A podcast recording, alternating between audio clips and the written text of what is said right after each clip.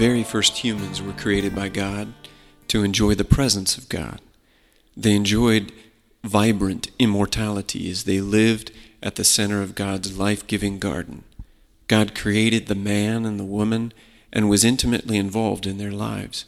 He put his breath into their nostrils. He provided them with human companionship. He gave them a home and a job to do. He communicated with them directly, and he walked with them in the cool of the day. The psalmist says, In your presence there is fullness of joy, and at your right hand are pleasures forevermore. Well, Adam and Eve lived in the very presence of God. Their joy was full, and they knew great pleasure.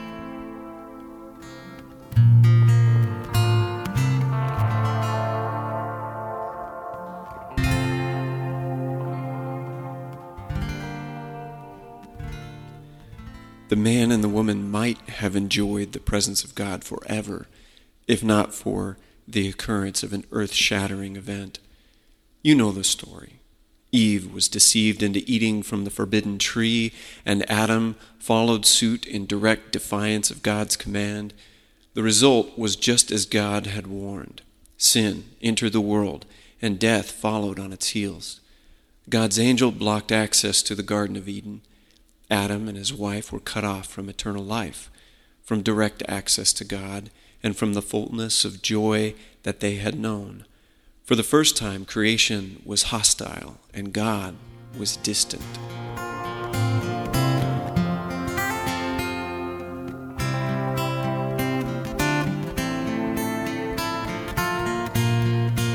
Throughout the centuries, many people would encounter the presence of God. Sometimes they would hear his voice directly. Other times they would see something, a bright cloud like phenomenon, a burning bush, a pillar of fire, or a mighty wind. Whenever they witnessed the presence of God, they experienced terror, awe, and humility. When the prophet Isaiah got a glimpse of the throne room of God, he said, Woe is me, for I am lost, for I am a man of unclean lips, and I dwell in the midst of a people of unclean lips. For my eyes have seen the King, the Lord of hosts. When the children of Israel saw God's presence at Mount Sinai, they trembled. There were thunders and lightnings and a thick cloud on the mountain and a very loud trumpet blast, so that all the people in the camp trembled. And Mount Sinai was wrapped in smoke because the Lord had descended on it in fire. The smoke of it went up like the smoke of a kiln, and the whole mountain trembled greatly. And as the sound of the trumpet grew louder and louder, Moses spoke, and God answered him in thunder. The presence of God was beautiful and terrifying and humbling and unapproachable. How could sinful people ever approach the presence of a holy God?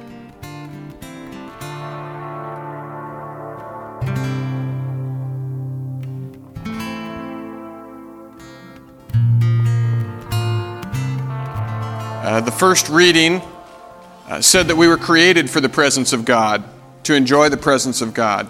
The second reading talked about how we have been estranged from the presence of God, that is, separated from the presence of God because of sin in the world. And the third reading talked about uh, how throughout the Old Testament and throughout history, people had encounters with the presence of God.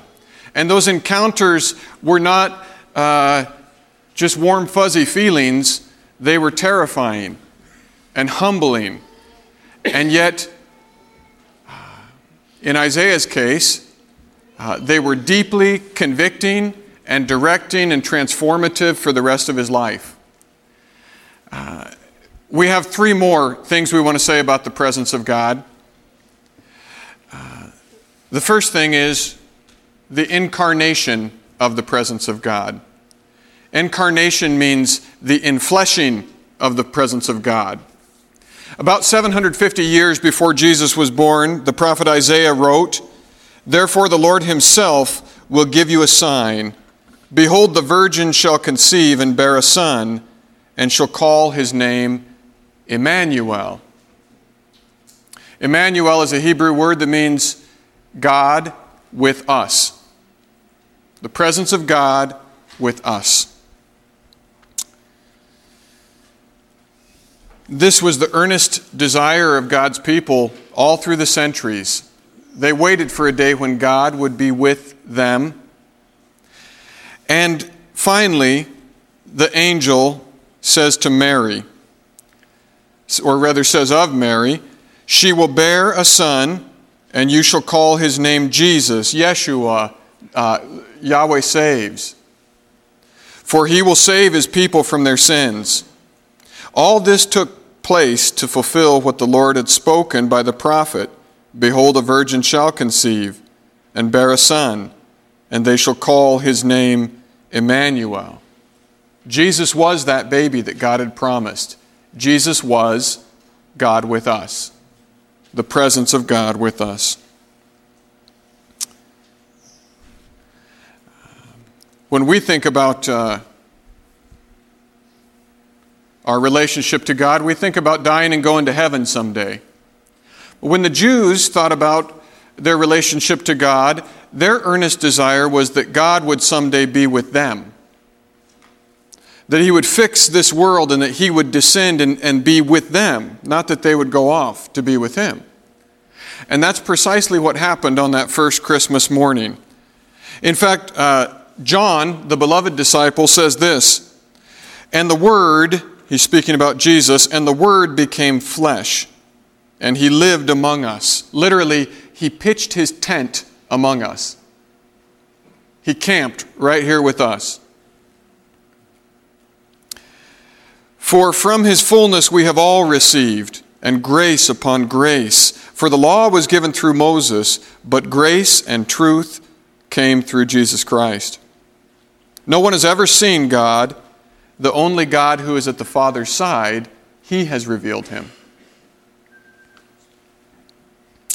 Simply put, Jesus brought the presence of God to man. In fact, the first thing the angel said to Mary was, Greetings, O favored one, the Lord is with you. The Lord is with you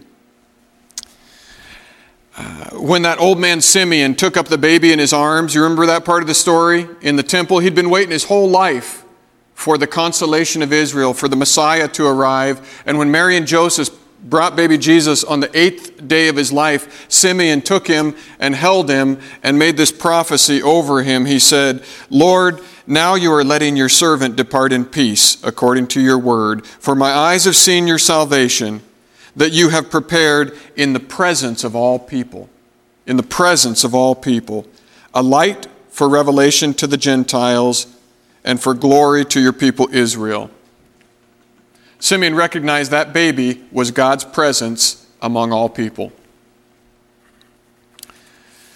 See, the God who created the world took on flesh and then stepped into that world to be the presence of God in that world.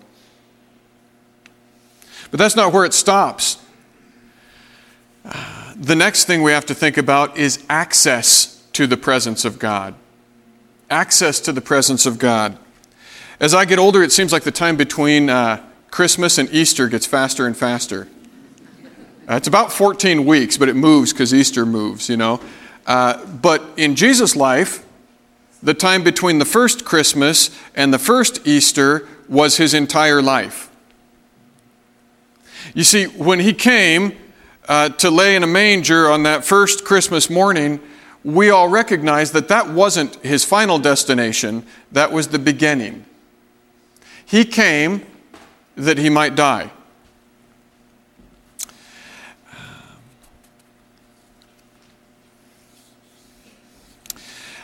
He was on a mission, not just to bring the presence of God to men, but to bring men into the presence of God. And to do that, he had to undo what had been lost back there in the Garden of Eden. And he did. He came to suffer the consequences of humanity's sin. He came to die for us. And that's what he did. He died. And he suffered the consequences for the sins of all humanity. And he rose victorious on the third day, having achieved the forgiveness for the sins of the world. But the forgiveness for the sins of the world isn't the only thing that he achieved. He also bought us access into the presence of God. Romans chapter 5, verses 1 and 2 says, Therefore, since we have been justified by faith, we have peace with God through our Lord Jesus Christ. Justified means we've been made right with God, and that only happens by faith. Therefore, since we've been made right with God by faith, we have peace with God. Peace isn't just a, a nice feeling, peace means the war is over between God and humanity. There's no more hostility between us and Him if by faith we've been justified. Therefore, having been justified by faith, we have peace with God through our Lord Jesus Christ. And he goes on to say, through him we also have obtained access into the grace, access by faith into the grace in which we stand. We have access to the presence of God.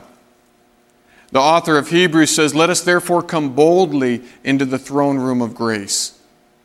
Because of Jesus and because he came, you have access to the very presence of God. And the final thing we need to know is that we will spend eternity in the presence of God. Eternity in the presence of God. That's your destiny. In fact, the Bible concludes with, with this image. In the second to the last chapter of the Bible, in the book of Revelation, we read a story about the presence of God colliding with the world. John writes Then I saw a new heaven and a new earth, for the first heaven and the first earth had passed away, and the sea was no more. And I saw the holy city, the New Jerusalem coming down out of heaven from God, prepared as a bride adorned for her husband. And I heard a loud voice from the throne saying, Listen to this, saying, Behold, the dwelling place of God is with man. Those Jews were right in their expectation and their hope. Not that we would someday go off to heaven, but that in our final state, the dwelling place of God would come to us and he would make his home among us. Behold, the dwelling place of God is with man, and he will dwell with them, and they will be his people, and God himself will be with them as their God.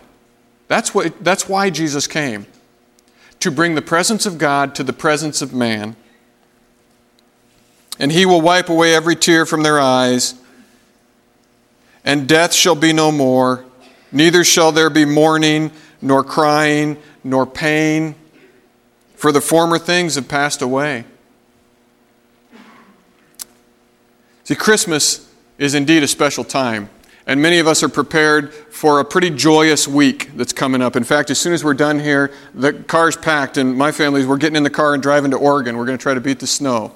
And there will be pies, and there will be presents, and there will be special things as we celebrate the birth of our Lord. Christmas can also be a hard time, though. For some of you, perhaps because you remember better times and loved ones that have passed, and perhaps because your life is hard this year. But remember that the joy of Christmas is not tied to your circumstances this year. The joy of Christmas is not tied to your circumstances this year.